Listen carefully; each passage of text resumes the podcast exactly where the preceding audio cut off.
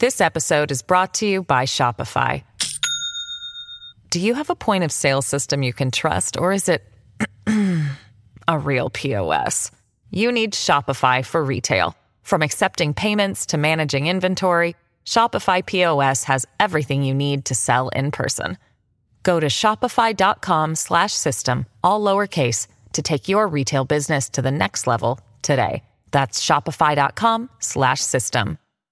Hello, everybody. This is Marshall Poe. I'm the editor of the New Books Network. NBN listeners like to read books and buy them. So we thought we'd tell you that right now, our friends at Princeton University Press are having a remarkable site wide sale. You can get 50% off books, including ebooks and audiobooks, with the code 50, F I F T Y, at checkout until May 31. You can save some real money on Princeton University Press books. I encourage you to go there and check it out. Welcome to the New Books Network. Welcome to New Books in European Studies. I'm Tim Jones, and my guest today is Leonie de Jonge, author of The Success and Failure of Right Wing Populist Parties in the Benelux Countries, published in June by Routledge. To quote political scientist Cas Mudde, the populist radical right is by far the best studied party family within political science. This may be true, but as Professor de Jonge points out in her new book, less studied have been the specific conditions under which right wing populism has succeeded and perhaps more importantly, failed. For instance, why are these parties polling above 40% in Italy and France, yet remain absent in Portugal and Ireland? At least some of the answer could lie in the Benelux, the political and economic union made up of the Netherlands, Luxembourg, and Belgium. More precisely, as my guest makes clear, Benelux offers a comparative case study between, on the one hand, the Netherlands and Dutch speaking Flanders, and on the other, Luxembourg and French speaking Wallonia. Le- Leonie de Jonge is assistant professor in European politics and society at the University of Groningen. She graduated from Cornell College, Iowa, and Cambridge, where she also obtained her PhD in 2019. Leonie, welcome to the podcast. Thanks. Thanks for having me. Well, it's a, it's a really interesting um, study. Uh, I, I, say this because I've followed Dutch and federal Belgian politics for a long time. And in fact, I did three podcasts before the Dutch election this year. Um, uh, one of which was on the Dutch New Right with Merijn Oudenampsen. Uh, but I, have got to admit, Luxembourg politics were a completely closed book to me, and I haven't given much thought to the diverging political systems in Flanders and Wallonia. So, first of all, can you can you talk us through the development of this idea? Uh, first of all, how you got it, and then how you developed it academically, and and how long it took. Yes, so um, it, actually, it's quite a personal story because I grew up to Dutch parents in Luxembourg. And I grew up in a village, and um, I knew the Netherlands mostly from my family. And uh, I knew the Netherlands as the way in which the Netherlands sells itself to the outside a very open, tolerant, progressive country. Mm-hmm. But then growing up, all of a sudden in the Netherlands, you saw this shift towards the, the far right. So the rise of Pim Fortuyn, and after that, uh, Geert Wilders and now Thierry Baudet. So there are quite a lot of far right movements in the Netherlands. But that didn't happen in Luxembourg. And to me, that just was so puzzling because the average Luxembourgian that I met in the street seemed more conservative than the average Dutch person mm. that I mm. knew from the media. So I just couldn't get my head around why is it that these movements do so well in the Netherlands but not in Luxembourg. And then when you look at what lies between Luxembourg and uh, the Netherlands, the puzzle becomes even more complicated because you have Belgium, and Belgium is such an interesting country, mm. super complex politically, but then a northern, sort of rather wealthy Dutch speaking part with a historically very strong far right movement, and then a more uh, poor, uh, yeah, industrial uh, southern part, French speaking, where there is no far right movement despite a perfect breeding ground. And that's how the, the question for my research came up. Why is it that right wing populist parties tend to do better in the Netherlands and in Flanders than in Luxembourg and in Wallonia? And uh, I saw that uh, in, in, the introduction to the book, you talked about uh, people you had worked with or, or run the um, the the thesis by that included people like Koos who is a specialist in this area. Is that w- was it something they felt had been underexplored? Well, the funny thing is that when I actually um, started my PhD, so that was in uh, 2015, right? So just before Brexit and before Trump, um, I had to, in, in the first year, you have a sort of a defense where you need to defend your idea in front of a committee.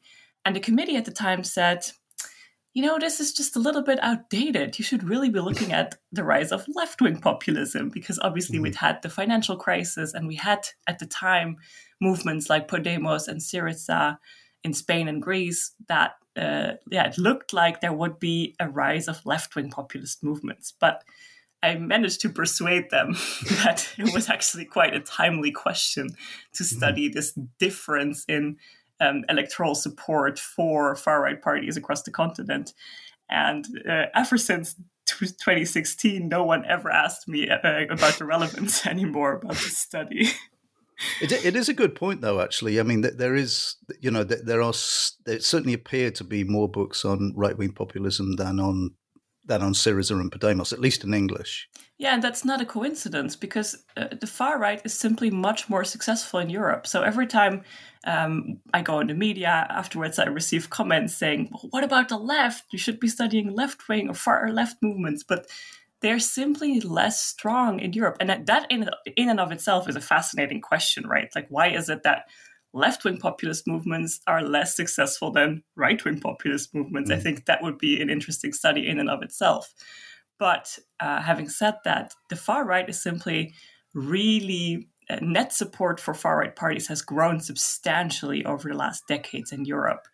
Um, but and that's the puzzle of this book that keeps me up at night. Why is it that the, this net support is not spread equally across the continent? Why is it that some countries and regions have more far right support than others? Mm. Well, actually, a good place to start is is the use of of the, the correct terms. So, um, you know, you you you have it in the uh, you have it in the title and you spell it out early, early on in the book. Your de- definition of a right-wing populist party. Because you know we a lot of us tend to use words like far right extreme right and obviously populist has become very popular. Um, but you do seem you come up with a very specific definition um, that would tend to leave out parties, you know, really extreme parties like, say, Golden Dawn in mm-hmm. in uh, in Greece. So, could you talk us through what that definition definition is and how these parties differ from parties like Golden Dawn? Yes. So the parties that I am interested in are uh, what I call right wing populist parties, and for the very simple reason that they are first and foremost right wing, so operating on the right wing of the political spectrum, the far right end of that. Um, uh, and uh, second of all, that they're populists. It's really, really pragmatic solution. Mm-hmm. And uh, what I mean by that is these are parties that are nativist, uh, so super nationalist, uh, and also xenophobic, not just nationalist, but nationalist and xenophobic, which is why they're called nativist. Mm. Second, they have a tendency towards authoritarianism, meaning they believe in strictly ordered societies. And thirdly, they're populist. And populist is like an additional attribute that can be attached to this um, which suggests that they believe in a society that is divided into two groups, two homogenous groups. On the one hand, the pure and virtuous people, and on the other hand, the corrupt and evil elite who are out to get them. So that makes them um, right wing populists. Now, um, what differs them from the extreme right is that um, right wing populist parties in general still play by the rules of democracy. Uh, and so in very very general terms they do not call for violence. They do not try to eradicate democratic systems. They do not try to get rid of elections. They still play by the rules of the game. Now having said that i should also say that um, so we use the term far right as an umbrella term to include these radical right wing parties that I study and the extreme right parties that are sort of operating outside of the democratic realm. Um, but the, the, the line between uh, the extreme right and the radical right, or the populist radical right, is blurring, and that is something that has been increasingly happening in the last two or three years. So that I think if I were to write the book again, I'd probably just stick with far right parties. Do, do, do, you say that because you're thinking of somebody like uh, Baudet and how he has you know, he, he, he started out perhaps uh, appearing to be something relatively new and then sort of revealed himself to be, you know, very deeply entrenched in typical European far right thought. or, or, or are you thinking more broadly than that? No, Baudet is definitely a symptom of that of that of that trend, but it's more than just Baudet. It happens elsewhere, but definitely in the Netherlands, we see that, um, well, we now have actually four right wing populist parties in parliament. And that's quite interesting because it's a country that doesn't have historic roots to the far right. So, unlike Flanders, where there's a very strong historic far right movement, in the Netherlands, this is quite a rel- uh, relatively new, a recent trend that these parties are doing well in parliament. But you have a lot of um, uh, difference, diversity within this far right party family. Um, and Baudet is definitely the more radical on the side. And I, I would even call his party an extreme right party. It really ticks the most of the boxes. It's, it's mm. like overtly racist. It has said anti-Semitic things. It constantly pushes the boundaries of what we deem acceptable. And so, yes, with this party, um, uh, you see that the lines between the radical right, the populist radical right, and the far right or the extreme right are really blurring. Uh, but to, I, I raise that because I'm thinking perhaps the opposite is happening somewhere like France, where you know uh, Marine Le Pen, well, and her father tried this very extreme uh, right wing version. It it got them so far, but not far enough, and as a result, she's now trying to tap into the more traditional um, right of the centre right vote. So, do, do, you think what you're describing is is a pan-continental trend or something that's quite confined to to the Netherlands and perhaps to Belgium? That's a super interesting question. I think um, that observation that you make that uh, we see sort of a reverse trend in France is super interesting. I hadn't thought about about it that way. Um, but you're right that in France uh, we've seen a de-diabolisation, so the mm. uh, the attempt to de-demonize the party and appear more uh, acceptable. Whereas in the Netherlands, we're seeing uh, radicalization on the far right end of the fringe. Um, but of course, the, the, the, situation is quite different. So in France, these parties are not in power and they're trying to rally as much support as they can. In the Netherlands, they have seats in parliament, and after they have entered the political arena, then they started to shift to the far, far and extreme right. Mm. So I think that um, you could say in the French case, it's really a strategy of um, acquiring support. And also because of the two party system in France, or the first past the post system, they need to try to appeal to a very, very large crowd. Whereas in the Netherlands, you can get a seat in parliament with 0.6% of the vote. Yeah. so it's a very different question. Now, if we look mm. at Belgium, there you see that the Flemish Interest Party, which again is a very historically strong far right movement, has also tried to become more socially acceptable, has tried to rid themselves of the stigma of extremism. But in recent years, um, because they are all in one movement, they have uh, attracted some sort of new far right figures, such as uh, mm-hmm. Dries van Langenhove, very comparable to Thierry Baudet. And the leader of the party, Tom van Grieken, is struggling to keep them all together. So, to appeal to these various um, factions, the extreme right and the radical right factions within the support base. And in the hmm. Netherlands, it's quite simple that these parties just split into smaller uh, sections because the party system makes that possible. It wouldn't be possible in other countries.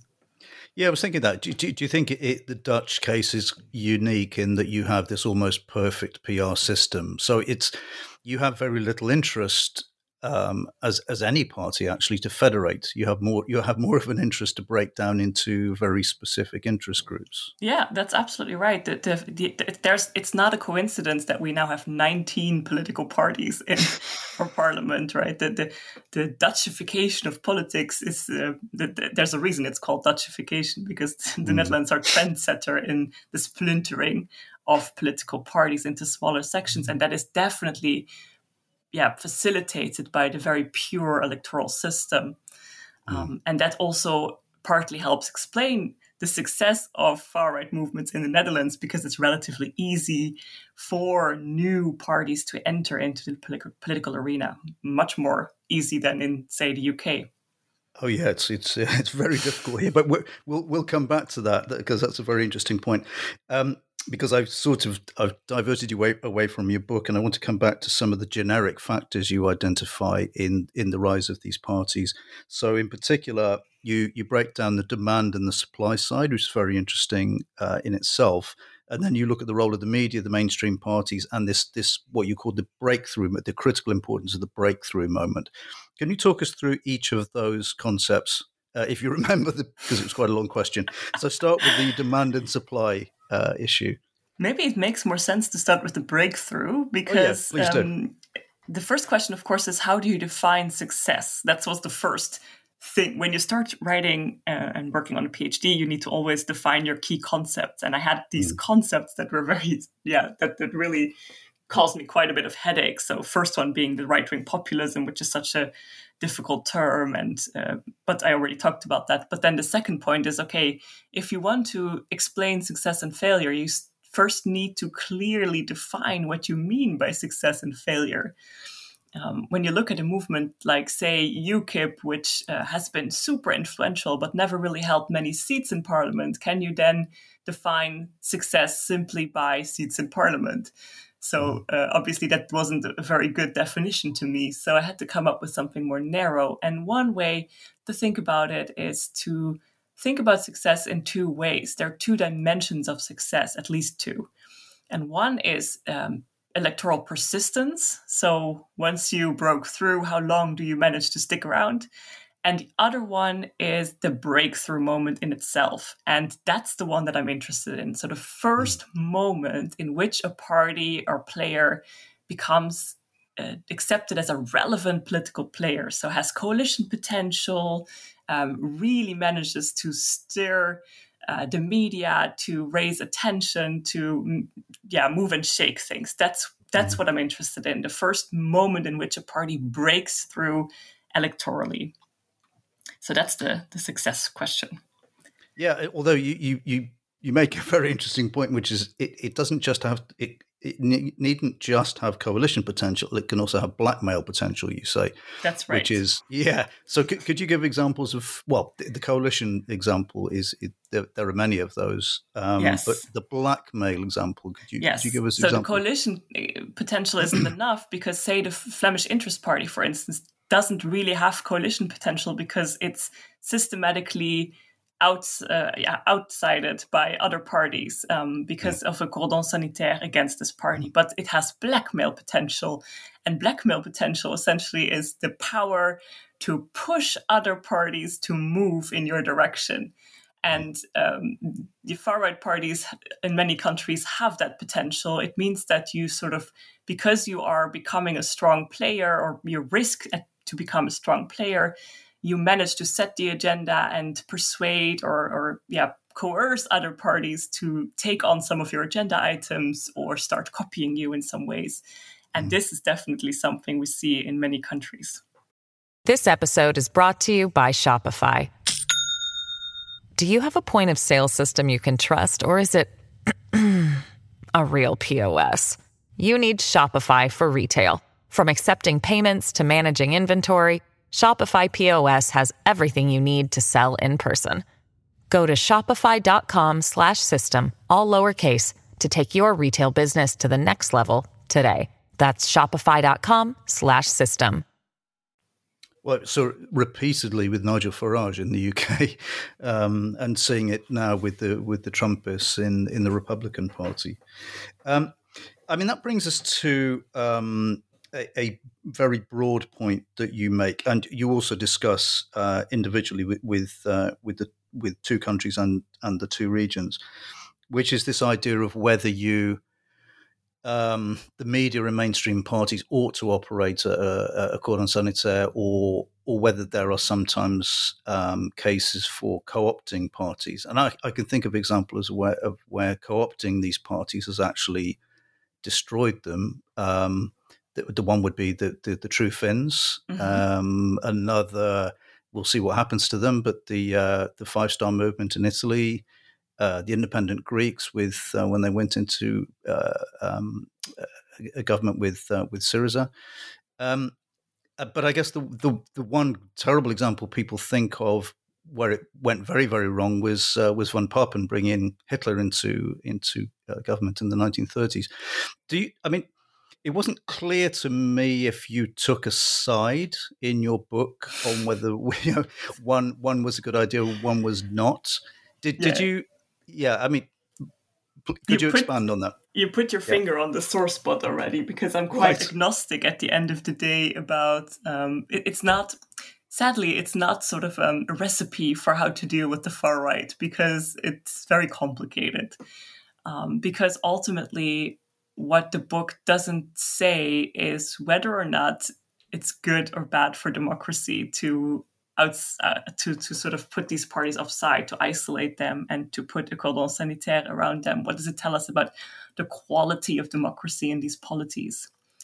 Um, but maybe I, I, take a step back for a second to explain first why, sort of the answer to the puzzle, right? Why is it that mm. right wing populist parties do better in some countries than in others, according to what I found? And I want to just go back to the demand and supply side framework that you touched on earlier. Because um, that is the, the metaphor of the marketplace that, that you need to have demand for a party's breeding ground on the one hand, and on the other hand, a supply side, so a credible right wing populist contender who can translate lingering demand into actual votes. This is the classical view of explaining the rise and failure of uh, right wing populist parties across the board. So, um, uh, on the one hand, a breeding ground, and on the other hand, a, su- a strong supply.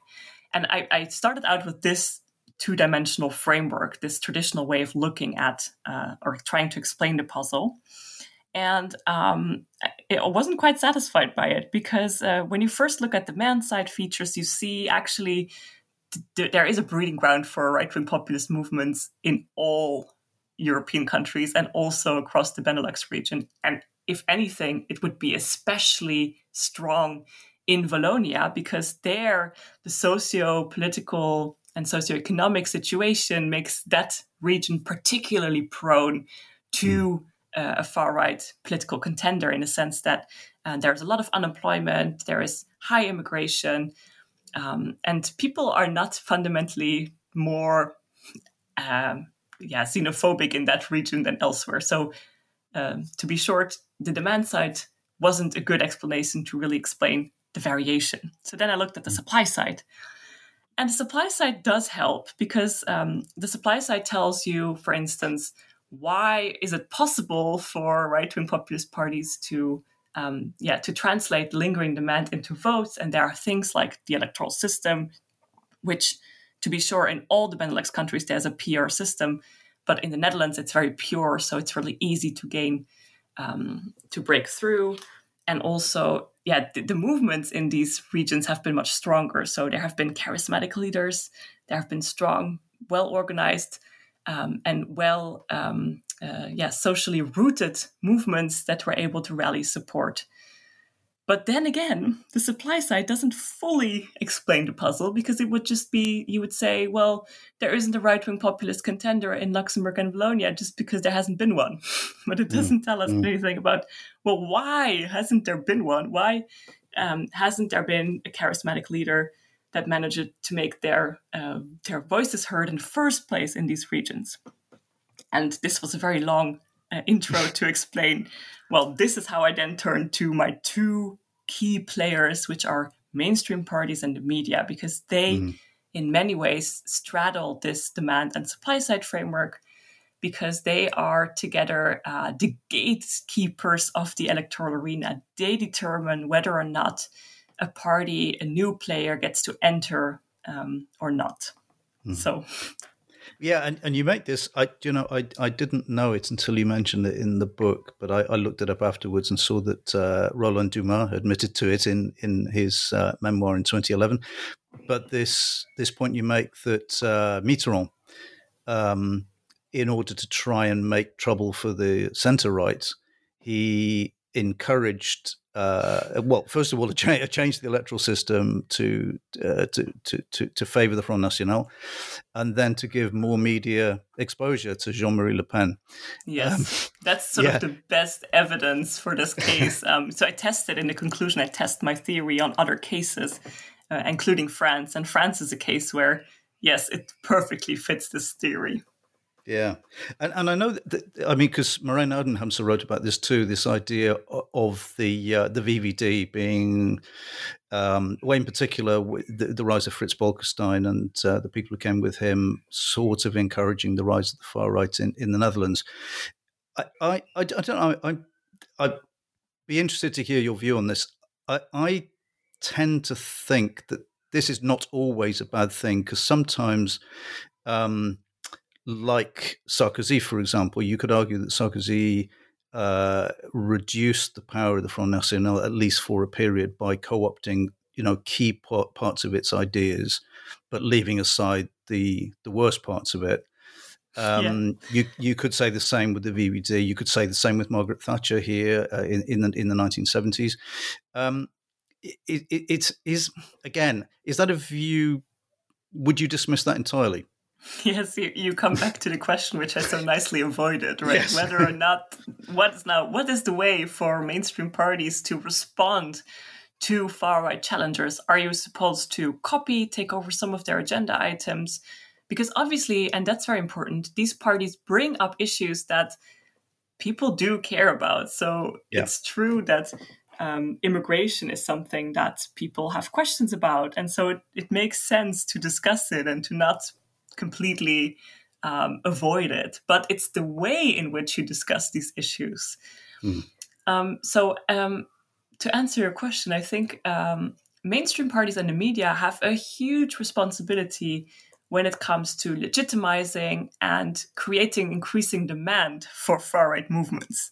And hmm. we often, mainstream parties tend to see themselves, in particular mainstream parties, they, they tend to see themselves as the victim of the rise of the far right. And my book shows that clearly they are not the victims, but they are important agents. And the reason is that they play a role in politicizing issues.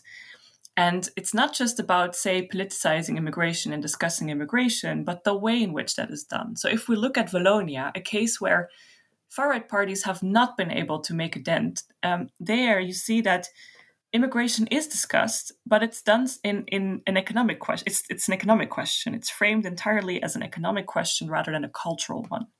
Mm. And I think that is where mainstream parties have a big responsibility in the way in which topics are discussed, um, because they often end up legitimizing far right ideologies if they start to co opt the far right. And that ultimately creates more demand for far right ideas. And I think, and, and it's also important to note that my argument is really a twofold argument. This um, uh, only works, so the, the demarcation strategy of ostracizing the far right, isolating it, it only works if the media and mainstream parties do so uh, together. Mm. And it doesn't work if it's just the media or if it's just mainstream parties, and all parties need to do so. Then it becomes a purely, um, yeah, a really watertight cordon sanitaire, and that seems to work. And especially, and the timing is important, if this cordon sanitaire it's put around it before the far right becomes big enough to matter, then they're really nipped in the butt, and that is what you see in Wallonia. Now, now to sort of the, the, the bigger question that this raises and that I raise in the conclusion and I don't have a clear answer to is whether or not this is good or bad for democracy. So can we say mm. something about the quality of democracy is it the case that because we have far right players in the Dutch parliament, that our democratic system is somehow uh, more in crisis than, say, in Luxembourg and Wallonia, where you have demand for these ideas, but they are not um, in parliament or not represented in parliament. They operate uh, outside of the parliamentary arena. That's an age old question whether repressing such ideas and movements is better uh, for democracy or not. And I think um, I can't it's really a different question to try to analyze the quality of democracy. But what I do say is that far right ideas are becoming normalized much faster if you have far right players in parliament who spread these ideas and center right parties and the media, a media system which legitimize these ideas.